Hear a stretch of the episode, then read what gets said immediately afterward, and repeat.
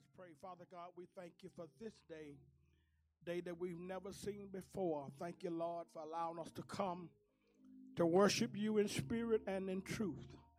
God, we pray for those that desire to be here, not able. Pray, God, that you will meet them at the point of their needs. God, as I stand before your people, word my mouth. Give me what to say. My words won't do it, God, but the anointed word will destroy every yoke. Let the words of my mouth, the meditation of my heart be acceptable in thy sight. O Lord, my strength and my redeemer. And all of God's people said, Amen. Come on, give God some praise. Come on, give God some praise. There's a little song that I want to sing. I don't know if the musician know this one or not, but you all know it. Y'all can help me. I love Jesus. He's my Savior. When storms are raging, He's my shelter. Where He leads me, I will follow. I love Jesus, and He loves me. Come on, everybody. I love Jesus. He's my Savior. When storms are raging, He's my shelter.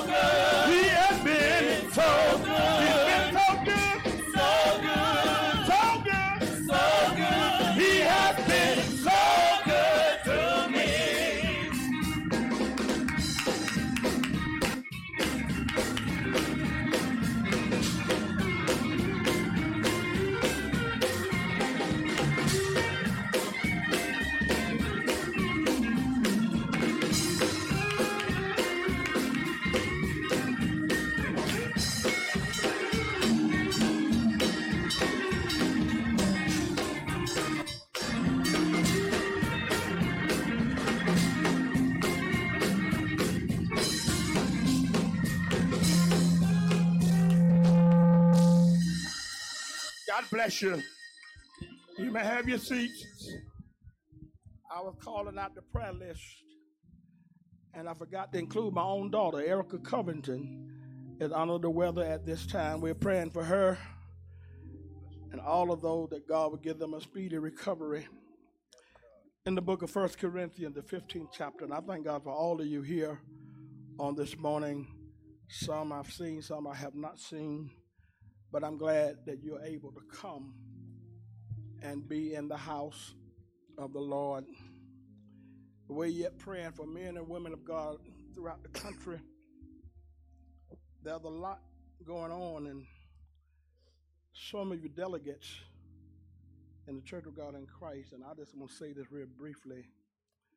There are some technical difficulties going on at the headquarters normally we receive our credential cards in the month of September, and it's November, and we have not received our cards. Don't panic. You paid your money, your card is coming, but we're going through some technical difficulties. We're scheduled to have our convocation start on this Thursday night, virtual, and Monday we're scheduled to have our General Assembly. But as of right now, we're not even able to register because of the technical difficulty. But pray for, pray for your church. Don't, don't, don't talk about us. Pray for us that whatever the situation is will get worked out in the right time. Praying. Pray for our presiding bishop. Pray for all of our leaders. It's praying time. First Corinthians, the 15th chapter, begin at the 12th verse. Now, if Christ be preached that he rose from the dead, how say some among you that there is no resurrection of the dead? But if there be no resurrection of the dead, then is Christ not risen? And if Christ be not risen, y'all listen, then our preaching is vain, and your faith is also vain. If Jesus is still dead, my preaching is in vain, and my faith in something that's not accurate, that's not real, is in vain. 15th verse, yea, and we are found false witnesses of God because we have testified of God that he raised up Christ, whom he raised not up, if so be that the dead rise not. So all of those homegoing services you went to, they were not homegoing services if Jesus didn't get up. For if the dead rise not, then is not Christ raised? And if Christ be not raised, your faith is vain. Guess what, y'all? Ye are yet in your sins. Mm. Verse 18 Then they also which are fallen asleep in Christ are perished. That means they have no hope to get up. If in this life only we have hope in Christ, we are of all men most miserable. Verse 20, but now is Christ risen from the dead and become the first fruits of them that slept. Look at the 20th verse again. But now, the conclusion of this is Christ risen from the dead. But now is Christ risen from the dead. No matter what they're teaching, Christ is risen from the dead and become the first fruits of them that slept. In other words, if he couldn't get up, you couldn't get up. But since he got up, now you can get up. For our subject this morning, we thank God for the reading of His Word. For our subject this morning, we want to talk from the subject, My Redeemer lives. My Redeemer. I would sing it, but I don't know it. But my favorite song on the radio, my, one of my wife's favorite songs, I don't know what the lady is that recorded it. My Redeemer live. Y'all heard that? My Redeemer live. That's my song. I don't. That's all I know. So I'm to leave it alone. But my Redeemer, my Redeemer lives. Yeah, here we are on the first Sunday in November. And in just a few moments, we're going to celebrate the fact that Jesus got up out of the ground. We're going to celebrate the fact that death could not hold him. There are many people that have died and have birthdays after people that famous people that have died, but Jesus is the only one that I know of that we celebrate that died but yet live. That's our faith. If if if we're preaching and he didn't get up, then our, the Bible tells us our faith is in vain. But the, tra- the transaction, the, the, the difference that has been made in your life, the doctor can do it, the counselor can do it, but it was the risen Savior. Yeah, I, I know. I, I, remember getting beat by my daddy. Now, I, I didn't say get whooped. I'm talking about getting beat. With all this stuff y'all, these kids are going through, that ain't nothing. I'm talking about getting beat by my daddy. He beat me. Anybody know what I'm talking about? My, my daddy beat me. My, I don't know how he did. it. He picked me up with one hand and beat me with the other. My feet are just dangling. And, Dad, I won't do it no more. Dad, I won't do it no more. And when it got over and I recovered, I did the same thing over and over again. But one touch from Jesus changed my entire life. Mother couldn't beat me like daddy, but she would just grab some skin and pinched it as hard as she could. And I would make it seem like it really hurting, so she would stop. But it wasn't hurting that bad, but it hurted a little bit. But one touch from Jesus changed my entire life. My Redeemer lives. I'm going to give you seven reasons why I know he lives, and we're going to move on. I'm going to kind of rush through this. My Redeemer lives. First reason I know he lives, there is an empty grave. Nobody can, can find him. And y'all remember that when the movie came out in search of Noah's Ark, they were trying to find, make prove that there was never such thing as Noah's Ark, and they went on an expedition trying to find pieces of the ark. and when they start finding pieces of the ark, they cut it off because they realize the Bible is telling the truth. Whether you understand it or not, whether you receive it or not, this is the true word of God. Well, how, how can they build something that last long like that and the animals came on? A whole lot of things I don't understand, but that don't mean it didn't happen. Just because you don't understand something don't mean it's not true. First of all, I want you to know there is an empty grave. Songwriter said, There's an empty grave. What? To prove that my Savior lives. Secondly, oh God, let's go to John for just a moment.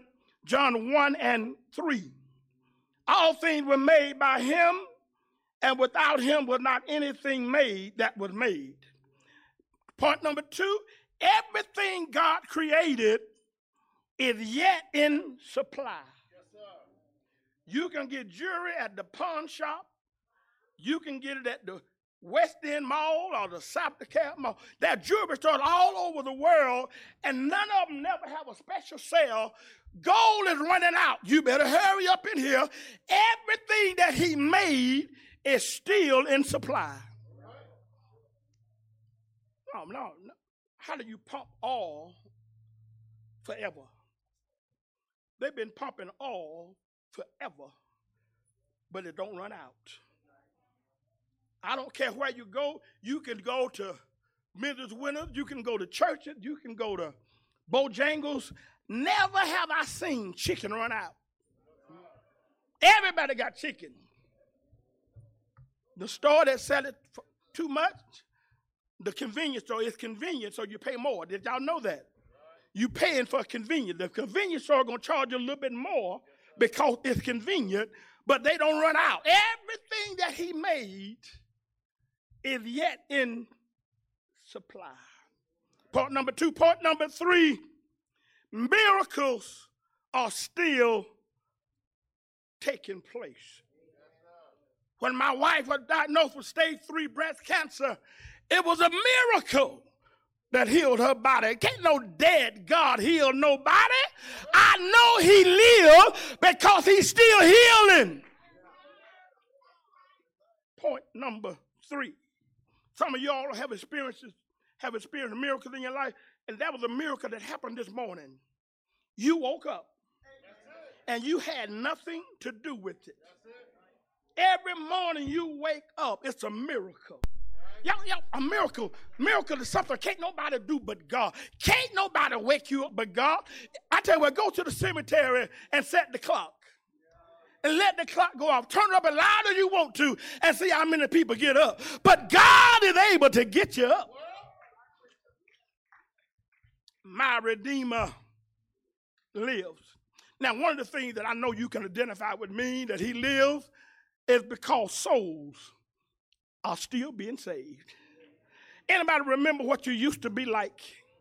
How you used to drink, smoke, whatever you were doing, but you called on the name of Jesus.